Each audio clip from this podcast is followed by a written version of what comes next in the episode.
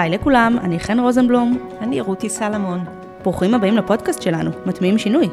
פודקאסט שמדבר על הטמעת שינויים טכנולוגיים בארגונים ובעסקים. ביום יום אנו מלוות יחד תהליכי טרנספורמציה דיגיטלית והטמעת חדשנות ושינויים בארגונים.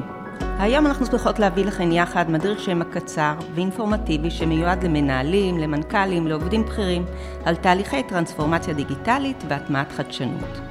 המטרה שלנו היא לספק כמה שיותר מידע, אינפורמציה והבנה שיסייעו לכם בקבלת החלטות והיערכות לקראת ההטמעות שלכם הראשונות או החוזרות. מאחלות לכן האזנה נעימה. שלום לכולם, אנחנו בפרק הראשון של הפודקאסט מטמיעים שינוי.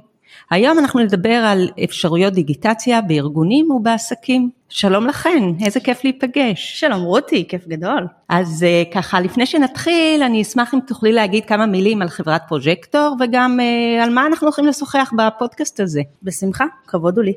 אה, אז קודם כל, לפני פרוג'קטור, אני רוצה לדבר על התפקיד האישי שלי, בעצם אני כבן אדם, ביום יום. אני ה focal point של הייעוץ והליווי שמלווה תהליכים. התהליכים האלה מתרחשים בהרבה צמתים בארגון. הם מתרחשים קודם כל ברמת ההתייעלות הרבה לפני שאנחנו מתעסקים בטכנולוגיה או ניגשים למחשב או באים לרכוש מערכת חדשה או לשפר מערכת קיימת, יש הרבה מאוד ליווי וייעוץ ועבודה מול אה, גורמים בכירים בארגון, בעסק, וכן על זו הדרך. מאחוריי יש את פרוג'קטור ששם בעצם מתנהלת האופרציה עבור אותם ארגונים שצריכים מפתחים, מיישמי נו קוד, מפתחי אוטומציות וכל העולם, הזה, תקשורת מול ספקים, כל העולם הזה בעצם האופרטיבי, הוא נמצא מאחוריי אה, ברמת הפרויקט. והיום באמת נרצה לדבר קצת יותר על אה, איפה ההתייעלות פוגשת את הטכנולוגיה, מה אפשרויות הדיגיטציה בארגונים, אבל רגע לפני שצוללים, בואי דברי איתנו את, איפה את ואני בעצם עובדות יחד, כי אנחנו עובדות יחד, איפה את משתלבת בזה. בהחלט. אז אה, מה שאני עושה זה בעצם ללוות את המנהלים והעובדים עצמם בשלבים של הטרנספורמציה. אנחנו יודעים שתהליך של הטמעת מערכות הוא תהליך ארגוני, הוא לא רק תהליך טכני, והשינוי שנדרש הוא מורכב והרבה יותר מעבר לפן הטכני. כל טרנספורמציה דיגיטלית מוציאה את העובדים והמנהלים מאזורי הנוחות, היא דורשת מהם הרבה שינויים בהרגלים שלהם ומעוררת בהם חששות. אה, מה שאני עושה זה בעצם עוזרת למנהלים להבין את הגורם האנושי, מה קורה לו בזמני שינוי, מה עוברים האנשים, איך מנהלים את השינוי, באמת בשביל שאפשר יהיה לנהל את זה בצורה טובה ויעילה ואפקטיבית כמובן. אפשר לומר שאני באה ומזעזעת את הארגון ואת באה לנסות להחזיר אותו לאיזושהי יציבות. משהו כזה. יופי, אז עכשיו אה, כן. אז, אז בואי רגע נתחיל מהבסיס. כשאני מסתכלת על מה שקורה היום בעולם בכלל, ובטח בעולם העבודה, אה, יש איזושהי תחושה כאילו העולם השתגע, אה, העולם משתנה כל הזמן ובקצב מסחרר, זה לא התחיל מהיום ואנחנו רואים שפייסבוק כבר מחליפה את החברים ווואטסאפ מחליפה את הדיבורים ויש אפליקציות ובוטים שמחליפים את העובדים ועכשיו הצטרף לו הצ'אט GPT והבינה המלאכותית שבאמת עולה, עונה לנו על שאלות כאילו שבאמת יש שם איזה גורם אנושי וכבר לא רואים לאן זה עוד זה יכול להתפתח ויש באמת תחושה של מעין זעזוע. אז, אז איך, איך את רואה את זה בפן הטכנולוגי? גם הארגונים חווים את החוויות האלה, הסחרחורת הטכנולוגית הזאת היא מגיעה אליהם באותה, באותו אופן? זו שאלה טובה, אבל לפני שאני עונה עליה אני חייבת לסייג, שתמיד הכותרות הן הרבה יותר מזעזעות מהשטח, אוקיי? החדשות תמיד יותר דרמטיות מהיומיום שלנו, וגם הנתונים יותר דרמטיים מאיך שהארגונים או הארגונים בישראל בפרט חווים את הדבר, כאשר אני חייבת לציין שאת ואני בעצם עוסקות עם הארגונים קטנים יותר, כלומר עשרה עד מאה איש, אנשים שבעצם גם התקציבים שלהם יחסית מוגבלים. אז בואי אני כן אזרום איתך ואדבר על הזעזוע ונתקיף קצת במספרים למרות שכולנו שמענו ודיברנו והכרנו את הדבר הזה. אנחנו מדברים בעצם על כך שהארגונים בכל השירותים שלהם עוברים לשירותי הענן והשוק העולמי צפוי להגיע ל-355 מיליארד דולר בשנה הקרובה וגודל שוק ה-AI צפוי להגיע ל-190 מיליארד דולר והאינטרנט של הדברים, אינטרנט of things, שזה בעצם צ'יפים או, או חפצים פיזיים דוממים שיודעים להפעיל אחריהם שרשרת תהליכים זה 75 מיליארד דולר, כלומר באמת נתחי שוק מאוד מאוד גדולים, המון המון כספים שנשפכים,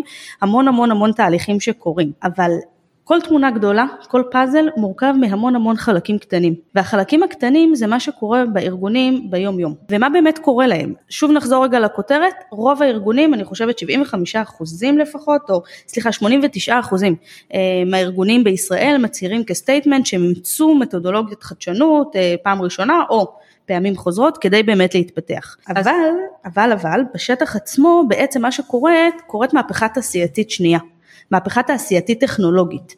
והמשמעות של זה, זה בעצם שיש לנו תזוזה.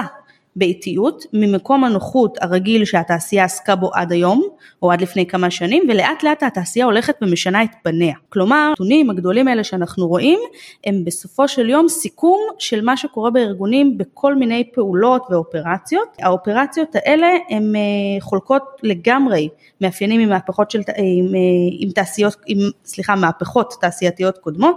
זה בעצם מיומנות חדשה שקורית. אז הארגונים עוסקים בהם לאט לאט, מי בקצב יותר מהיר ומי בקצב יותר איטי, הם מתחילים אה, לייצר לנו שוק תעסוקה משתנה לחלוטין ממה שהיה עד היום. אז, אז את יכולה קצת יותר אה, להסביר מה הסיבה בעצם למהפכה הזו, מה, למה זה קורה? תראי, יש לנו הרבה תשובות, אבל בואי נהיה קצרים וחדים ובוטים. הסיבה בסוף היא כסף. כולנו מחפשים את העונג, כולנו מחפשים את הרווחים, כולנו מחפשים את ההתייעלויות, ואנחנו רוצים להרוויח יותר ובכמה שפחות, זה בכלל נהייתה איזושהי אמונה כזאת, ה-less and more, less is more, ותעבוד פחות, תרוויח יותר, פחות עובדים, יותר כסף. אבל אם נפרק את הכסף הזה, באמת איפה הוא יושב ומה בעצם הציפייה שמניעה את הכל מאחורה, אז בתחתית שרשרת המזון נמצא הצרכן שלנו, אוקיי? אנחנו כשאנחנו בכובע הצרכן, לא בכובע העובד, המנהל או העסק, אנחנו רוצים, רוצים היום שירות טוב יותר, רוצים היום מוצרים איכותיים יותר, רוצים זמינות יותר, רוצים דרכי תקשורת שהתרגלנו אליהם. אנחנו, השוק הפרטי חונך לעסוק בוואטסאפ, לעסוק ברשתות החברתיות, אה, לעבוד בשמע, לקבל זמינות מהרגע להרגע. אנחנו, הצרכן רוצה יותר, אין ברירה לנותני השירותים אלא לתת להם יותר, כדי להשאיר אצלם לקוחות וממילא להגדיל את המכירות ואת מה שהם רוצים. אבל יש לזה עוד הרבה מאוד סיבות, העלויות, העלויות מאוד יקרות, אנחנו גם מקליטות את הפודקאסט הזה, יש לציין ביוני 2023, אה, ואנחנו מדברים על עלויות מאוד מאוד גבוהות שבכלל קיימות בשוק, וקל וחומר אצל עובדים. אוקיי? המעסיקים צריכים לשלם כמה שיותר על עובדים, ואנחנו צריכים, אה, אנחנו המנהלים צריכים לייעל כמה שיותר את הסיסטם, כדי להוציא כמה שפחות כסף. והתשובה שם נמצאת בטכנולוגיות, כי הם כן מקצרות תהליכים ומקצרות דברים. והדבר האחרון שאני כן רוצה להגיד, לפני שאנחנו אה, צוללים הלאה באמת לאפשרויות הדיגיטליות שיש, השוק כל הזמן משתנה. כלומר, אותה חנות שמכרה עד היום באופן X, מחר היא צריכה אה, למכור באופן Y ומחרתיים באופן Z. זה אומר שאנחנו צריכים בכל רגע נתון להיות מסוגלים להיערך לשינוי השירות שלנו, לשינוי המוצרים שלנו. אין לנו דרך לעשות את זה אם אנחנו ממשיכים לעבוד באופן מסורתי, עם דף ונייר ועם אקסלים ועם מערכת פחות חדשנית, אין לנו דרך לשנות את זה וכולנו ראינו באמת בשנים האחרונות את החוזקות של הארגונים בהתאם לתשתיות האלה. אז כשאנחנו מסתכלים על זה, כמו שאת אומרת שהלקוח או הצרכן נמצאים תמיד במרכז, אז ההשתנות הזאת היא בטח אה, גובה מחיר, כי בסוף אתה עושה שינוי. שאתה שם את הלקוח במרכז ואתה צריך להתאים את עצמך. לגמרי. כלומר זה, ש, זה שמנהל באמת רוצה לעבור לדיגיטל, רוצה לייצר את הטרנספורמציה הדיגיטלית, רוצה להיות חדשני וכל המילים המאוד מאוד גבוהות האלה, בסופו של יום גורם לו להרבה כאב ראש. עכשיו שימי לב רותי, הדבר שאנחנו פוגשות ביום יום הכי חזק זה שהמשאב העיקרי זה לא רק כסף.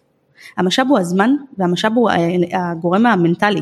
בין, אה, ארגון שבוחר להשקיע במערכת, שבוחר להשקיע בטרנספורמציה דיגיטלית, הוא בעצם בוחר להקדיש חלק מהזמן של העובדים שלו, חלק מהזמן של המנהל שלו, במחקר שטח, בהתרגלות לשימוש, בתשלום לספקים נוספים, וזה באמת מאוד מאוד מאתגר, כבר ניתן כאן איזשהו טיפ בשביל באמת להגדיר גבולות גזרה. אני מסתכלת על זה שה mindset שצריך ללכת אה, לארגון, וזה כמובן לא רק אני, זו מתודולוגיה שיותר ויותר נפוצה, הזמן של המנהל לא צריך להיות מוקדש רק לניהול או רק לשיווק או רק למכירות, יש זמן דיגיטל, ואותו דבר תקציב.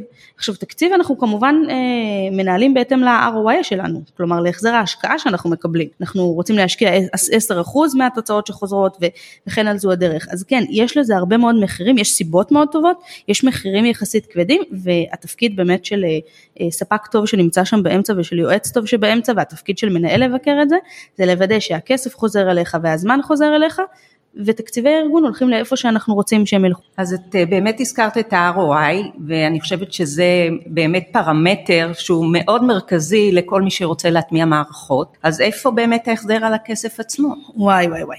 עכשיו אני יכולה לדבר, כמו כל דפי הנחיתה שאנחנו מכירים, והאתרים שמפרסמים, והפרסומות, אה, בואו נדבר ככה קצת, בסדר? בשביל הכיף. יש לנו את כל המחקרים של כמובן חברות ה-CRM, ניקח את סיילספורס שהיא אה, מהעולמיות הגדולות, של אה, הטמעה נכונה שלהם יכולה לעלות 29% באחוזי המכירות, כאשר יש לנו סקרים נוספים של... מערכת CRM נוספת של 41 אחוז הגדלת מכירות עבור כל איש מכירות, כלומר נכנס לנו יותר כסף. זה היבט אחד, בואי לא נדבר באחוזים במספרים האלה, טכנית, אפילו ארגון קטן שיודע שהוא מפספס שלוש מכירות בלבד בחודש, בגלל שהליד לא היה מנוהל בתוך מקום מרכז והוא פשוט נפל בין הכיסאות, או שה... לא היה דרך לתקשר איתו, הבן אדם ער או מתקשר, לקוח הקצה מתקשר בשעות אחרות, או שצוות המכירות לא ידע מה לעשות, או שתהליך התסריטי השיחה לא היו מעודכנים, או שהמנהל לא קיבל אליו בזמן, הוא פספס מכירות, הוא לא הכניס את הכסף הזה. זה כבר קודם כל סיסטם שמתנהל יותר טוב. אבל הדבר שנגענו בו גם מקודם זה ההוצאות. אנחנו מתחילים לצמצם הוצאות. בואו נדבר רגע על העובדים. המערכות גורמות לעובדים לעבוד יותר טוב, לנצל יותר טוב את הזמן שלהם. כסף שהולך בארגון על עובדים זה בין 40 ל-70 אחוזים מההוצאות. זה אומר שאם יש לנו כוח אדם שעובד יותר טוב, עכשיו זה קצת אותי אה, מביך לדבר על זה ככה, כי אנחנו כמובן לא כאן באיזה שוק עבדים של בוא נוציא מהם כמה שיותר, אבל באמת יושב בן אדם איכותי, כוח אדם שנבחר בקפידה, עבר תהליכי גיוס מאוד מאוד משמעותיים, אנחנו רוצים גם שהוא יעשה את העבודה הכי טוב, שהוא יהיה הכי מסופק, ואם אין לך סיסטם נכון, אותו כסף, אותו כוח אדם, אותו כישרון, אותו הכשרה, הולכת על דברים מאוד מאוד מאוד סיזיפיים וכבר ראינו גם היום ב-2023 אה, ארגונים שבהם פשוט עובד מעביר אה, ניירות מחדר לחדר וזה קורה עדיין ואקסלים אה, שמועתקים ואנשי finance שיושבים על תקציבים מאוד מאוד גדולים והם צריכים להתעסק עם אקסלים features מאוד פחות אינטואיטיביים, כלומר יש המון המון כסף מצד אחד שהולך לאבדון כשאין system והמון כסף שלא נכנס. וכשיש לנו system טוב אז הוא גם נכנס וגם הכסף יוצא ביותר בקרה, ושם ממש אנחנו רואים את התזרים. אנקדוטה חמודה, הייתי לפני כמה שבועות בהרצאה של אה, מנטור מכירות, אה, מנטור שיווק לעסקים, והוא אומר, יושב ואומר בכזה פתוס גדול, הכסף נמצא במכירות, ואני לא התאפקתי. אמרתי, הייתי חייבת, סליחה, הרמתי יד, אמרתי, סורי, הכסף נמצא בגבייה. כי לא חסרים לנו סיסטמים שמוכרים ויודעים למכור מוצרים מקרי ערך, אה, גם פיזיים, גם שירותיים, בכל מיני אפשרויות שיש, והלקוח קיבל והלך.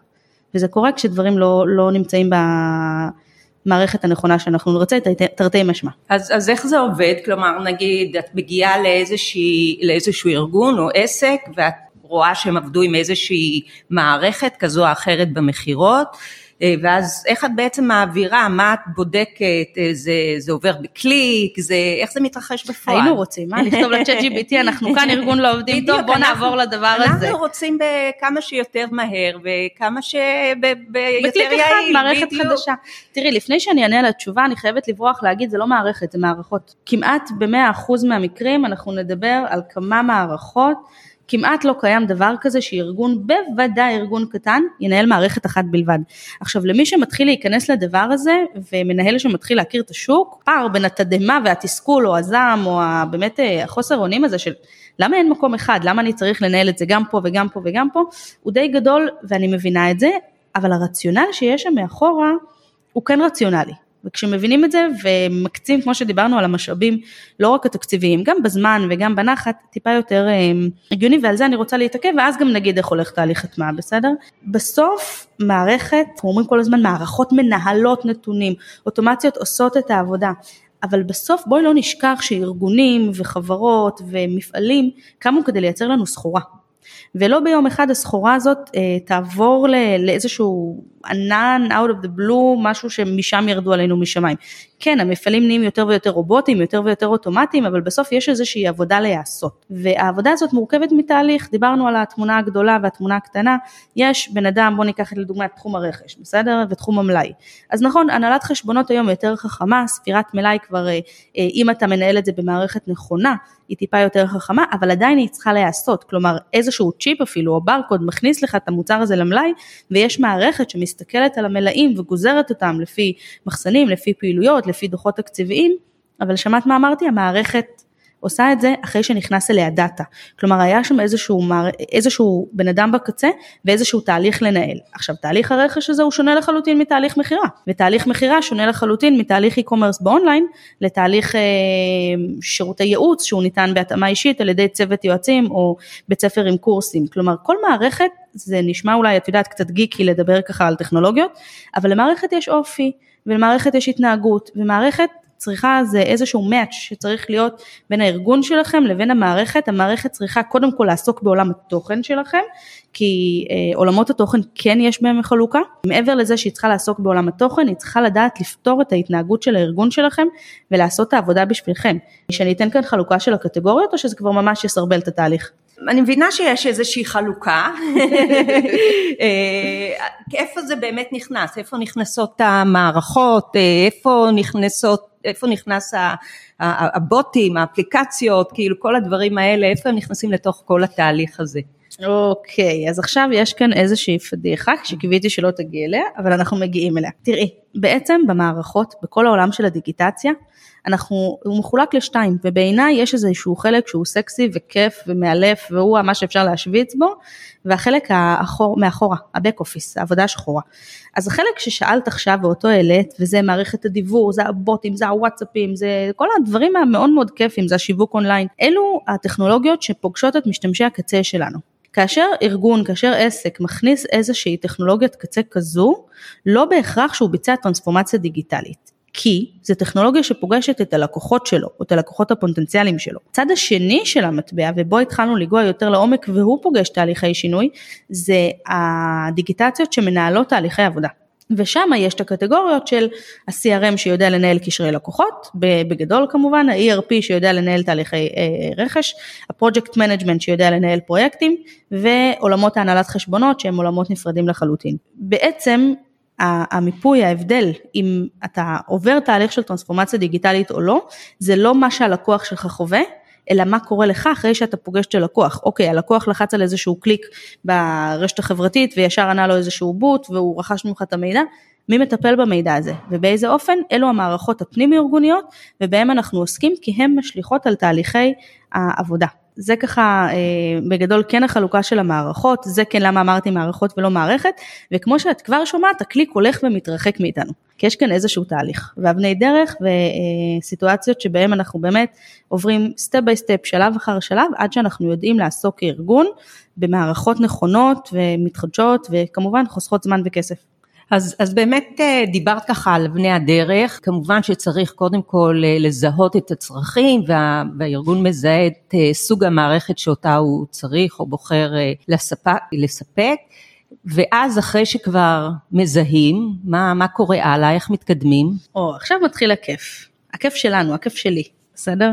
הכיף הזה קוראים לו תהליך אפיון. כאשר במילים מאוד מאוד פשוטות זה בעצם הרצה של עוד ועוד שאלונים שהמטרה שלהם זה לקחת זכוכית מגדלת על מה שהארגון עוסק בו ביום יום ולנתח אותו, לראות איך אתם עובדים, מתוך מטרה להרכיב את הפאזל בצורה טובה יותר. כבר בשעת הש... בשלב השאלון, אנחנו, ועוד רגע ניתן לך כמה דוגמאות, כבר מתחילים, אה, הארגון או האנשים שבו מתחילים להסיק מסקנות ו- ולהתחיל לשפר את תהליכי העבודה שלהם. אני אתן לך דוגמה, אה, אתה מגיע לבן אדם ואתה מתחיל לשאול אותו, רגע, מי מאשר לך את הרכש אצלך בחברה? או כאשר פרויקט נמכר, אילו יועצים מטפלים בו, האם כולם מאותה מחלקה? ופתאום, כמה שהשאלות נשמעות פשטניות, פתאום אנשים אומרים, רגע אחד, באמת רציתי שיאשרו אבל זה לא מואשר. רגע, באמת יש לי כמה מחלקות אבל אף פעם לא הצלחתי להגדיר אותם בפועל כי כל אחד מתערבב בצד השני של האחר שלו ואם הם יעבדו בנפרד זה ייעל לי את העבודה. אז רגע, אני רוצה רגע להבין. דיברת על, על שאלות ששואלים לפני ורוצים לעשות איזשהו אבחון של מה שקורה. כשאנחנו מדברים על ייעול העבודה, זה לא התפקיד של המערכת לייעל את העבודה? או, שאלת המיליון דולר.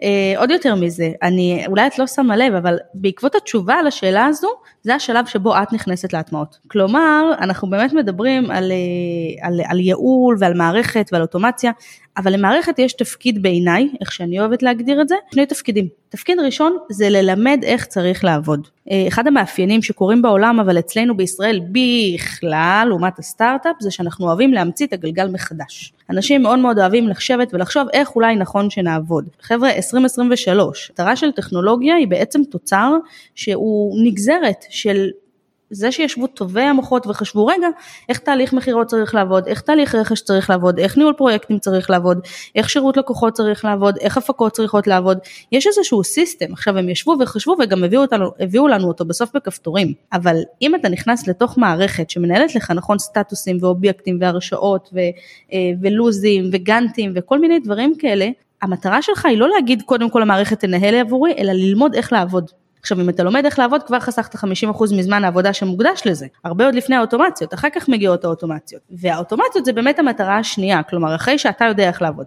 המערכת יודעת לקלוט את הדאטה שלך, כל פעולה שאת חוזר אליה יותר מפעמיים ביום ולא דורשת שם איזושהי תבונה אנושית, אין סיבה בעולם שתעשה אותה. בסדר? אז את זה באמת זה פיתוח שהמערכת יודעת כבר לעשות, ופה השלב שאנחנו, אה, שבו, בו השלב שבו המערכת מתחילה לייעל, אבל כדי באמת שהיא תייעל, נדרש שם הרבה מאוד עבודה של גורם אנושי, אני אספר לך אה, אה, סיפור אישי האמת שקרה לי אה, עם מישהי שהגיעה ורצתה עסק גם שמתעסק עם מוצרים ועם ייעוץ, עם שילוב של הרבה מאוד דברים, והיא אמרה לא לא אני לא רוצה, אני רוצה עסק שקט שרק האוטומציות יעשו, ושאלתי אותה את רוצה לזרוק לפח 20 שנות לימוד ו-20 שנות ניסיון, כלומר לקחת לזקק את הרגע רגע רגע נכון יש לנו את הצ'אט GPT ואת האוטומציות ואת הבוטים ואת אבל יש דברים שאנחנו רוצים להשאיר. מה הם, זה התהליך המקדים לייעול המערכת, זה הייעול שלנו קודם. ואז התהליך שבו אנחנו באמת, המערכת נכנסת ואוטומציות, זה כבר התפקיד שלה ומשם אנחנו נותנים לה יד חופשית. מקסים, זאת אומרת שאנחנו לא רק אה, מסתכלים דרך הפריזמה של האוטומציה, אנחנו גם בודקים מה אנחנו רוצים להשאיר בארגון או בעסק, מה אנחנו רוצים לשנות, ומה אנחנו רוצים אה, לעשות אחרת שלא היה עד היום, כמו לדוגמה, לחלק מהתהליכים להפוך אותם